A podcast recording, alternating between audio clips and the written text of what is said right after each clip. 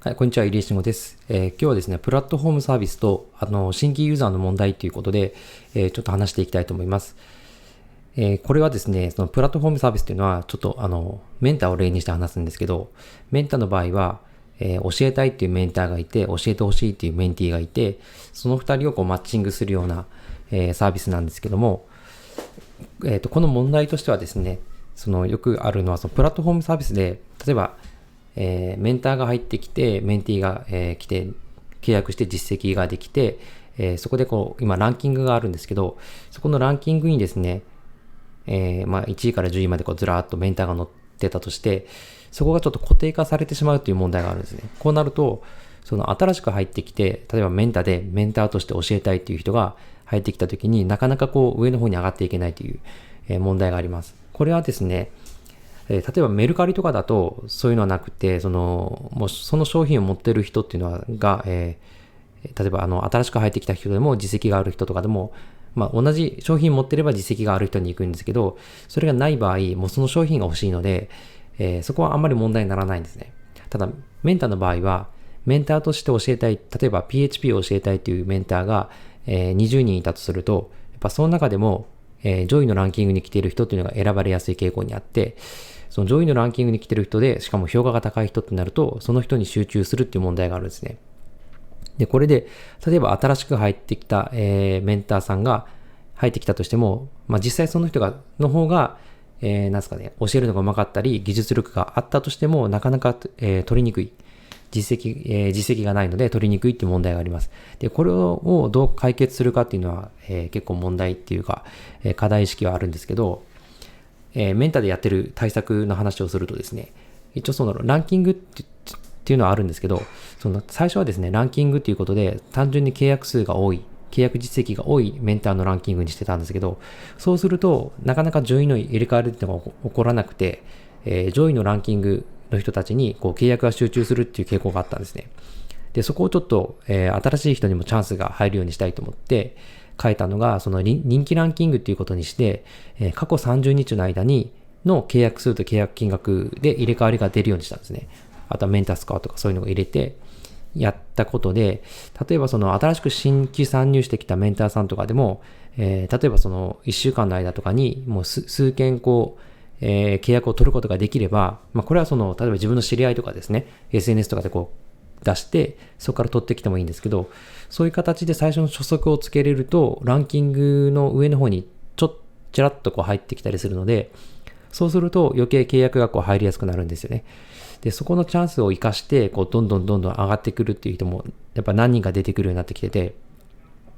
えそういった形で、こう、ランキングがこう変わっていくような形になってます。で、メンターの場合は、割とその、えー、教え、教えるメンティーさんのですね、数を取れるっていうのがあって、なかなかこう打ち止めになりにくいっていう傾向はあるので、ランキングの上の方の人は結構上の方にいるっていうのがあります。ただ、えー、今までの過去の、過去の例を見ると、ランキングの上の方にいても下がってくるケースっていうのはあるんですけど、それを、えー、その場合はですね、やっぱり評価が、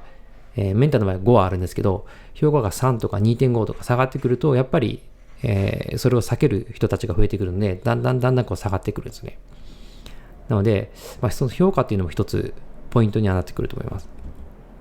で、その新規参入者の、新規参入してくるメンターさんに契約をが入るように、プラットフォームとしては、こう、なるべくやっていきたいと、まあ、チャンスを平等にしていきたいというのがあって、やってるんですけど、それでやってるのは、その新着ユーザーのランキング、えー、ランキングじゃないですね。新着ユーザー順に見れたりとか、あとはマッチングメールで、えー、結びつくようにしたりとか、あとはその、まあ、メンターの場合、メンター募集というのがあって、こういうことを教えてくださいっていうのを書き込める、メンティーさんが書き込めるのがあるんですけど、それに対してはこう、えー、提案が誰でもできるんですよね。なので、そこ経由で、えー、新しいメンターさんとかは実績を作るために、えー、メンター募集のところをチェックしといて、え、入ってきたらすぐに連絡して、こう、コンタクトをつって契約するっていう。その方法でやっていくと割と契約が取りやすいので、それでランキングに上がっていって、上位の方にこう入っていくっていうパターンも、えー、あるんじゃないかなと思いますね。なので、そういった形でやってますね。で、メン、やっぱ見てて思うのは、やっぱランキングとかで、ま、1位の人っていうのは圧倒的にまず契約が入るんですよね。まあ、これ多分日本人の傾向かもしれないですけど、ランキングで上の人っていうのはかなり、えー、契約が集中しやすい。っていうのはありますね。で、そういうスターユーザーみたいな、スターメンターみたいな人がこう、やっぱ出てきて、自然と出てくるんですけど、まあそれもその新陳代謝のおかげでこう入れ替わっていくので、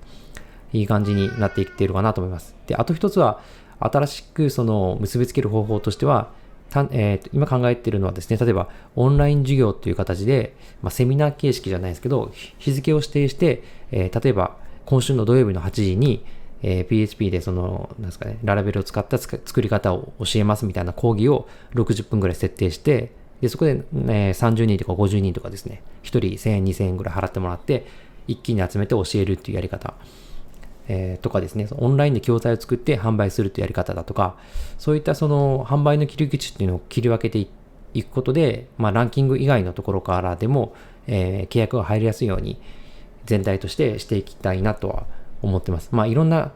えー、ことが得意なことがそれぞれメンターさん違っていくので、で、それで教えてほしいやり方もマンツーマンで、えー、ビデオ通話で教えてほしいとかいう人もいるでしょうし、じゃなくてもメッセージだけの方がいいとかですね。そう相談ある時だけお願いしたりとか、いろんなパターンがあるので、そういう方法でこう結びついていけるようなやり方ができるのいいなと思ってます。はい。ということで、その今回はちょっとそのプラットフォームでの、まあ、ユーザーの固定化問題みたいなのがあるので、それをこうどういうふうにこうシャッフルしていくかっていう、えー、メンタでやってる策のお話でした。はい。ということで以上です。ではでは。